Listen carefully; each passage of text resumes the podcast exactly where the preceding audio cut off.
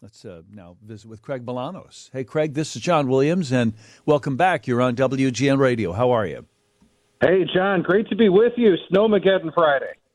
Yeah, uh, Craig Bolanos is the co-founder and CEO of Wealth Management Group. I, I, said in sort of promoting your appearance, let's see if he is as cheerful about the economy as everybody else seems to be this week. But maybe the inflation numbers are going to temper our you know, our cheerfulness. What do you think about all of that?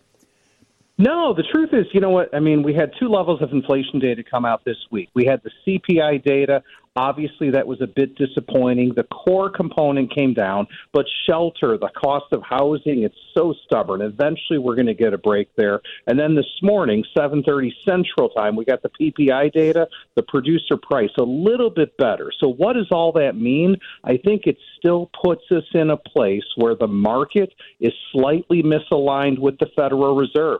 The market's thinking again five to six rate cuts. I don't think we're getting five to six rate cuts. I think we're only going to get two to three. So the water, it's not too hot, it's not too cold. The inflation's just lukewarm right now. But what's the inflation rate at? The target is two. Didn't it tick up a little bit? Oh, it is. Don't get me wrong. The problem is, John, and I've said this before on the show, and I'm going to stick with it. I don't. I think this two percent number is kind of a false deity. I think it's a false target. I just have such a hard time believing that we're ever going to get down to a two percent number. I wish the Fed hadn't floated that because I just don't know how realistic it is. I mean, I am shaped by my own experience through the '70s, the '80s, the '90s, the 2000s, today, and running at three percent inflation kind of feels normal in the same way to me three to four percent money markets and four to five percent bond yields feel normal too. Yeah, I'm glad you said that because I've often asked you and others, so what's so magical about the number 2%? And isn't 2.8% feel about the same? Aren't we about as close to what the Fed wants? Can't they start to reduce rates? Particularly if the markets are doing well and if wages are outstripping inflation, then it seems to me like you've got a winning formula. But the Fed would not seem to be satisfied with that otherwise. No, I mean, listen, we have a very good prescription. You know, sometimes you get lucky and you actually thread the needle on a sunny day, even when you had a cataract. I mean, it's kind of tough to do. The truth of the matter is this I mean, you know, when I think about the one big risk to the inflation data, I'm okay with where the numbers are. I think about the events of last night. I mean, we ended up lobbing bombs, dropping missiles into the Red Sea, and you have to look at oil prices. Oil prices are so low, so soft, so benign. If we ended up getting a spike in oil, that's a core component to these inflation numbers. It's going to change the mix. So I think the Fed's just got to be incredibly patient, and people are going to have to come to grips that we're not going to get as many cuts as the market thought in the middle of November and December of this past year. It's funny that you say that. Dr. Bob Froehlich was on on Wednesday, and he's very optimistic for a variety of reasons I don't need to go into, but he thinks it might be as many as eight drops by the Fed. But his one of his caveats was now he said, "No, look, I don't have a crystal ball, and you know if a, if another war breaks out, well, that'll change things, and you never know what's going to happen in the Red Sea right now. So I I suppose that's not a tiny caveat to even his optimistic predictions." No, that's just it. I mean, because really, you know, for everything to stay Goldilocks, which, by the way, is the environment we were in, that was the most fun I've had Thanksgiving and you know what I call the Christmas holiday season of December is you've got to have the inflation be stable, continue to slowly drop down, especially that break in shelter. You've got to have the Fed have a couple of rate cuts. You got to have double digit profit growth in the S&P. Remember, John, we're coming into a year where last year people thought 225 earnings. Now people think $245 of earnings for the S&P. That's double digit price growth and we have to hope that the consumer somehow has a money tree that they printed in the backyard uh-huh. that's going to allow them to continue to spend. So there's a whole bunch of stuff that's got to go right.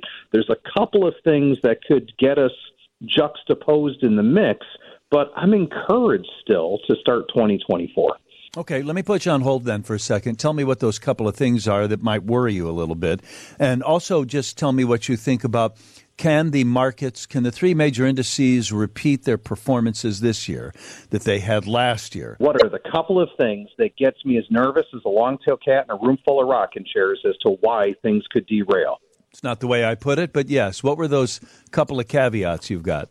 The couple of caveats, the disclaimers, here they go. Number one, if Congress shows an inability in this election year to adequately deal with the debt service and the raising and continuing resolutions, then what'll happen is you'll see treasury yields go higher. That means interest rates go higher. That further injures the cost of borrowing, slows down the consumer. Number two, we just talked about it. I think the dark horse that's out there is energy prices. If we get a spike in energy prices, we know together that that's a direct tax on the consumer. That's going to slow everything down part number three, in terms of what I think we need to pay attention to that could derail, is just, again, a misalignment of investor expectations relative to those Federal Reserve rate cuts, which are all tied to, again, interest rates and inflation. So those are my big three. I know I left the election out of it because I think the election is out of it. I know I left some of the geopolitical tensions out of it, but that's related to oil prices primarily. So there's my three, John about those oil prices.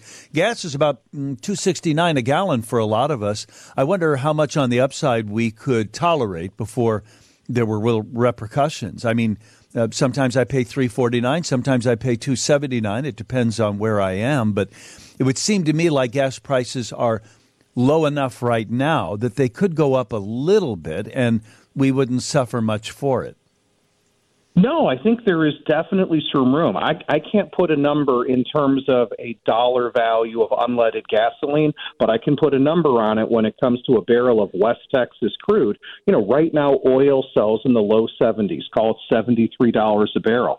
But it wasn't that long ago. And when I say not that long ago, we're talking September of 2023, oil prices were $93, not $73. And if oil goes above 86, that's our red line in the sand, that's going to signal some problems down for us as consumers at the pump. You're listening to Craig Bolanos. He's the co founder and CEO of Wealth Management Group. Invest with WMG.com is his website. What are the chances that the Dow, the Nasdaq, and uh, the S and P can repeat their performance in 24? Mm, well, if anybody thinks we're going to have a follow up act, Act Part 2, number due, that's going to replicate the massive gains that happened in 2023, uh, it's probably wishful thinking. The valuations don't support it. But do we have an environment if the inflation can be stable and go down, the consumer can continue to spend based on a tight labor market and strong jobs, where you see single digit growth in broad based equity prices, put dividends on top, that strong single digits, I think there's a great chance that that can still occur in 2024. And don't forget, the bond side of everyone's portfolio looks good because starting yields, which are now higher courtesy of better interest rates, that's a good predictor for total returns in bonds in 2024. And lower interest rates are good for businesses. And Bob Froehlich said that he also thinks there's a lot of capital on the sidelines waiting to get back into uh, markets uh, waiting to reinvest in businesses, and he thinks that's really going to drive the economy this year. Do you share that view? Well, I can say I can say it from this. Dr. Bob is fantastic, always an optimist, which makes it wonderful to speak with him. And there is plenty of investment capital on the side. I mean, believe That's it or not, even about. with these yeah. Yeah, even with these massive market gains that happened in 2023 to help recover some of 2022's loss, there was still so much dry powder sitting on the sidelines. And I think what's going to be interesting to see is how much of that dry powder comes back into stocks versus how much of that dry powder comes back into bonds when people can get guaranteed coupons yeah, of five yeah. still. I still yeah. think there's a bit of competition there. Well, you already said that you don't think it's going to be eight. You think it's closer to two drops in the interest rate by the Fed. But what else would you take exception with what he said? It sounds like you did hear a lot of Bob Froehlich on with us and Terry Savage on Wednesday. Any other places that you depart from him? No, you know, I think generally speaking, you know, I'm just a little bit more balanced in my outlook. I was so happy that we at the Wealth Management Group didn't buy a one way ticket to Recession Island last year like far too many people did. We talked about the probability of a soft landing the possibility of a hard landing. I'm still in that same camp for 2024, but this is definitely the show me year, right? Not the show me state, the show me year. The data is really going to have to support this market's going to be very data dependent. And I didn't get too excited this morning on the bank earnings coming out of the, you know, uh, the big banks before the opening bell. But no, I think we're kind of on pace. Everyone should just be rebalancing their portfolio back to target, paying attention to the taxes, and controlling what we can control going into the new year. Do you think stocks are fairly priced right now? I think that the S&P 500 is definitely fairly priced, trading at the multiple that it is. As far as small caps go, I can't get too excited yet because the cost of borrowing that you alluded. I think what is really interesting to me, even though I live in the United States. We manage money in the United States, own business in the United States. I do look at the other side of the pond, specifically the Far East. When I say the Far East, I'm talking about Japan. The valuations look good there. I think it's an interesting idea. As far as developed Europe goes, they just have more structural issues, et cetera. But getting some dollars into the Far East and Japan might be a good tactical asset allocation play for a portion of an investor's foreign capital in 2024. Well, we've heard that small and mid sized caps were a good place for money right now. You don't agree with that? I, I think when you ask me what do I feel more confident in, the valuations in SMID, small mid, got absolutely crushed. Certainly underperformed the S and P 500. When I look at the S and P 400 mid caps, the S and P 600 small caps, and there's room for them to make money, but they are going to be much more interest rate sensitive. And because I'm not jumping at the idea of six interest rate cuts, I would much rather focus on some of these large, well established, great companies of America that are in the space of healthcare, et cetera, which sat out last year's rally. So look at those healthcare stocks, look at those large cap defense stocks. I think there's room for growth there and stability moving forward. Well, what I'm hoping is that we have a broader base. I don't want seven stocks to raise the entire index. I, I hope that we have a broader base participation this year. I am so happy you said that because you know something that you and I had talked about. I keep notes, John, because I love you, love your show.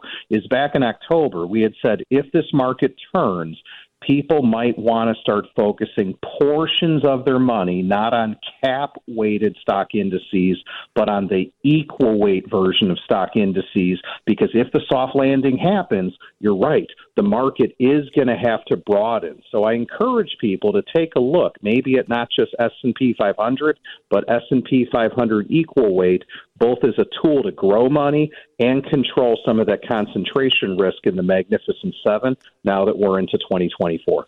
I think that's an interesting distinction you make there, and I think only lately have we heard much talk about that.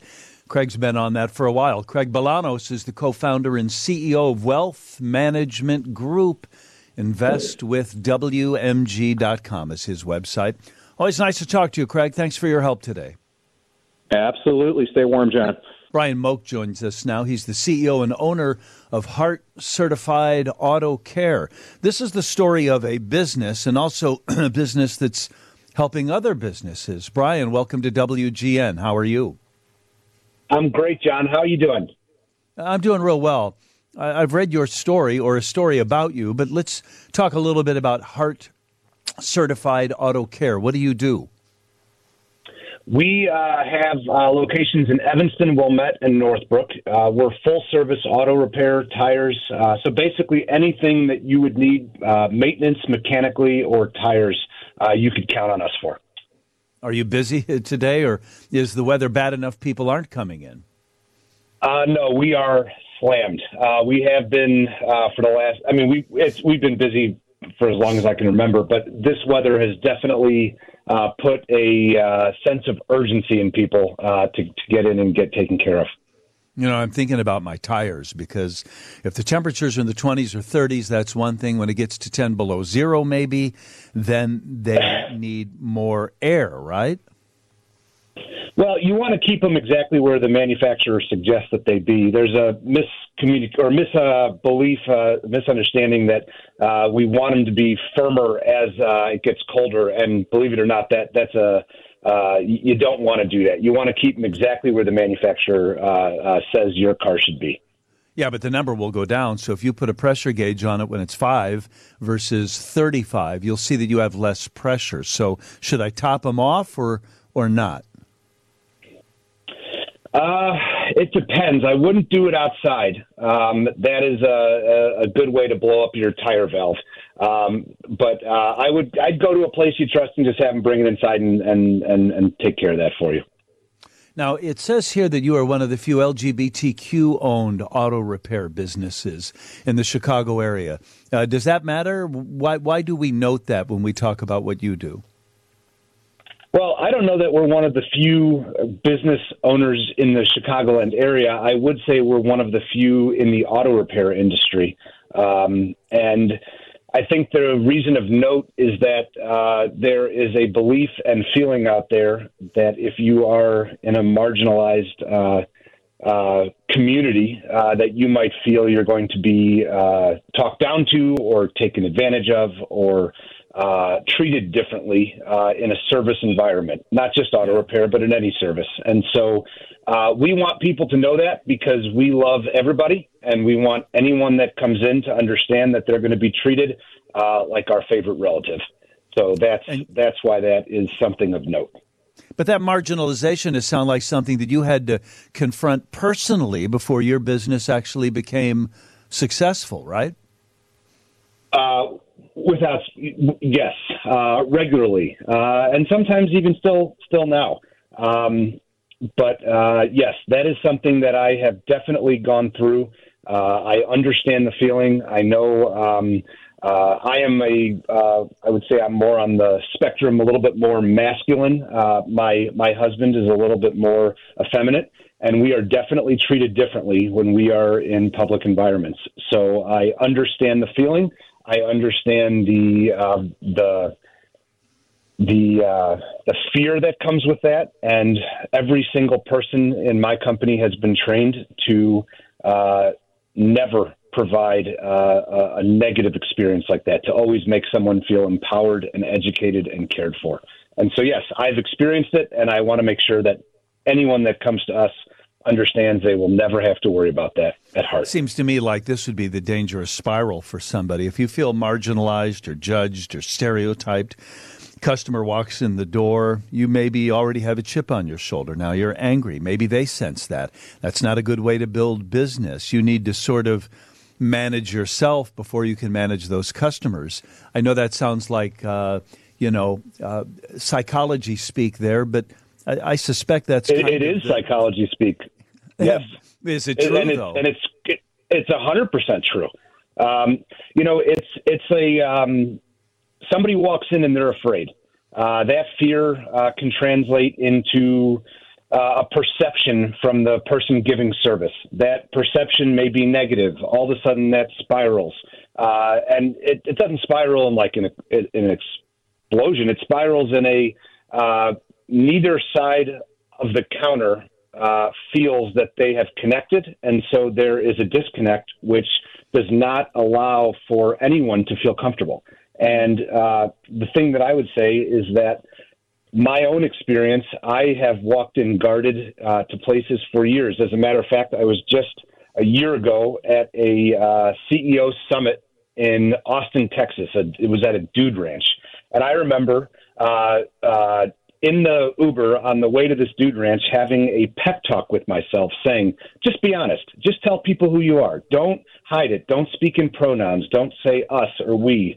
Say my husband. And and I went in and I did that and believe it or not, I I got a new business partner out of that. I made a bunch of friends and it wound up uh, my guard, letting my own guard down uh, enabled a phenomenal and fantastic experience of vulnerability and just being authentic. Um, and so uh, I'm not saying that if someone walks in guarded, it's their fault. Uh, I have walked in guarded in many environments because there's reason for it. Um, but I, I do think that when you uh, kind of own who you are and you accept who you are and you are proud of who you are and you show that and display that, it gives permission for people to accept you. It's real interesting because you're talking about the vulnerability of the guy on that side of the counter, say at an auto repair shop. I'm the guy on the other side coming in, and you want to talk about feeling vulnerable. I don't even know how much pressure to put in my car tires. I'm the one who feels without like, question. I'm the one who feels like, boy, I need to rely on your honesty, integrity, your knowledge. You know, I need. I, am hoping I get a fair deal and you get it right. That's that's my experience Absolutely. on the other side. You know, totally. And and so I'm sorry, I may, I may have misspoke. I was actually referring to both sides. I think that uh, the customer walking in, you know, most people have no idea what they're buying, and they, it's, you know, it's similar to what you just said. They are relying on the good faith of believing in the person they're buying it from, the person that they're counting on to do the right thing. And I think that um, having that exchange of vulnerability and authenticity. And you know, um, uh, I always tell everyone that works here, it's it's not even about the golden rule. It's about it's about you treating customers the way you want your favorite family member to be treated. And and if you do that every day and all day long, uh, the gift you've given someone is tremendous. It is the ability for them to be comfortable, to be confident, to feel that they uh, can take a, a, a, a sigh of relief and truly learn about what they need. When someone is guarded, it's hard to learn. And our job is to uh, empower, educate, uh, and then do it right. And if we can do those things and we do it over and over again, then we build uh, a, a, tremendous following, which I, I, think we have. And and that's the mission. The mission is to make someone uh, help them feel safe comfortable and seen. So you and I aren't talking about auto care now. We're talking about empathetic uh, leadership. That's that's that sounds like that's your mo over there. It is it is more than our mo. It's it is it is who it is the core. It is the cornerstone of who we are. I I believe that we we happen to fix cars, but we're actually in the hospitality business, and and our job is to make someone feel taken care of. And you know, if if if John, if you if you come into one of my shops and we uh, uh, tell you what you need, if you're not able to go home and explain to a friend or significant other or child or whomever what it is we did, then I feel like we failed you. And and the job is to help you understand what you're in need of, so that you feel empowered to take control of the situation because it's your car, it's not ours and it's it's our job to be that support for you. So yes, empathetic, uh, the the the belief, the feeling, the, the the leadership that we all display here. Yes, that is that is who we are. Heart certified auto care. So, where are your locations again, Brian? We're in Evanston, uh, Northbrook, and Wilmette. It's nice to talk to you. I'll buzz my blazer up there sometime and say hello. How's that sound? I would love it. I would love to love to take care of you. Brian Moak, CEO, owner, Heart Certified Auto Care, heartautocare.com. Thanks, Brian. This is WGN Radio. We've got more business news now. Here's Steve Grzanich. Start your timer. It's time for the Wintrust Business Minute, sharing Chicago's business news of the day. Boeing is facing a lawsuit over the mid-air incident involving the 737 MAX 9 and Alaska Airlines. Passengers who were on the flight have filed a class action lawsuit against the plane maker. The plane's left side door plug flew off last Friday shortly after takeoff, causing the cabin to depressurize and forcing an emergency landing. The lawsuit says the incident caused economic, physical, and emotional pain for those on board. Alaska and United Airlines have grounded their fleet of MAX 9s after finding loose bolts on door plugs. Advertising firm Havas is moving its downtown Chicago office to the Marshall Field building at 24 East Washington. Crain's reports Havas is downsizing its space by more than half. It's the latest company slashing its footprint because of remote work. The company has signed a lease for about 33,000 square feet on the 11th floor of the Marshall Field building. It's moving this fall from its current location at 36 East Grand, where it's been since 1999. I'm Steve Grzanich, and that's your Wintrust Business Minute. Okay, as promised, a soup update. It's the business of food with Steve Alexander. Uh, thank you, and here we go. It's a great day for the business of food. Heavy snow rates expected and really gusty winds. Our very own Morgan Kolkmeyer there, and her forecast is great for the business of food. Grocery stores are likely to be jammed ahead of the storm. Yeah, we are running to the grocery store when I pick up the kids today because I figure everything's going to be selling out. I'll tell you who she is after I thank the Chevy Silverado and ChevyDriveChicago.com for sponsoring us today. There's never been a better time to put a Silverado in your toolbox, especially one with four wheel drive.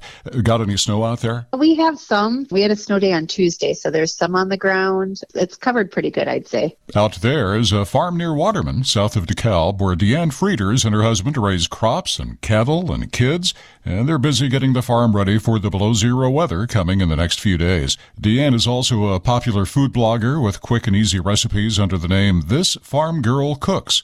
So, Farm Girl, how about some ideas for meals that will warm our bones? Yeah, I make this a lot. And it's a crock pot recipe with chicken and wild rice, and it's very similar to Panera's chicken and wild rice soup. It's really easy to make. You just kind of put everything into the crock pot and let it go, and it's nice and hearty, and it gets thickened with a little roux, so it's it's not super bad for you, but it really sticks to your ribs. Oh, yeah, that's what we're looking for. How about a chili? There's a pulled pork chili that's really fun. So you can make it with the pulled pork kind of all in one, or you could make pulled pork and have it for sandwiches and use the leftovers in the soup and it has a secret ingredient. I actually put a little bit of coffee in with it and a little bit of cocoa powder, and it really works with everything else that's going on in the recipe. Mm-hmm. I'm feeling warmer already. And all of your recipes are available where? My website, This Farm Girl Cooks and I'm also on social media by the same name. I'm a soup lover year round, so I think my website has over 40 different soup and stew recipes. Deanne Frieders, this farm girl cooks. From the farm to your belly, here's another cold weather treat. It's National Curried Chicken Day. I'm Steve Alexander. That's the business of food on 720 WGN. It's uh, maybe soup season when it gets this cold, but isn't it always Pizza Season 2. Jeff Rosati from Rosati's Pizza, the CFO there, and now here on the Wintrust Business Lunch. Hi, Jeff. How are you? Hi, John. How's it going? Pretty good. I just got a call from my doctor. He said I need more pasta and pizza for this weather. that's right. It's uh, put some meat on your bones. we thought we'd check in and see how business is with you and with your business. How, how are things going now as we turn the corner in 24? Good. Um, you know, this weather is great for us. Anything that keeps people in their homes and uh, not wanting to go out is, you know, that's pizza delivery weather.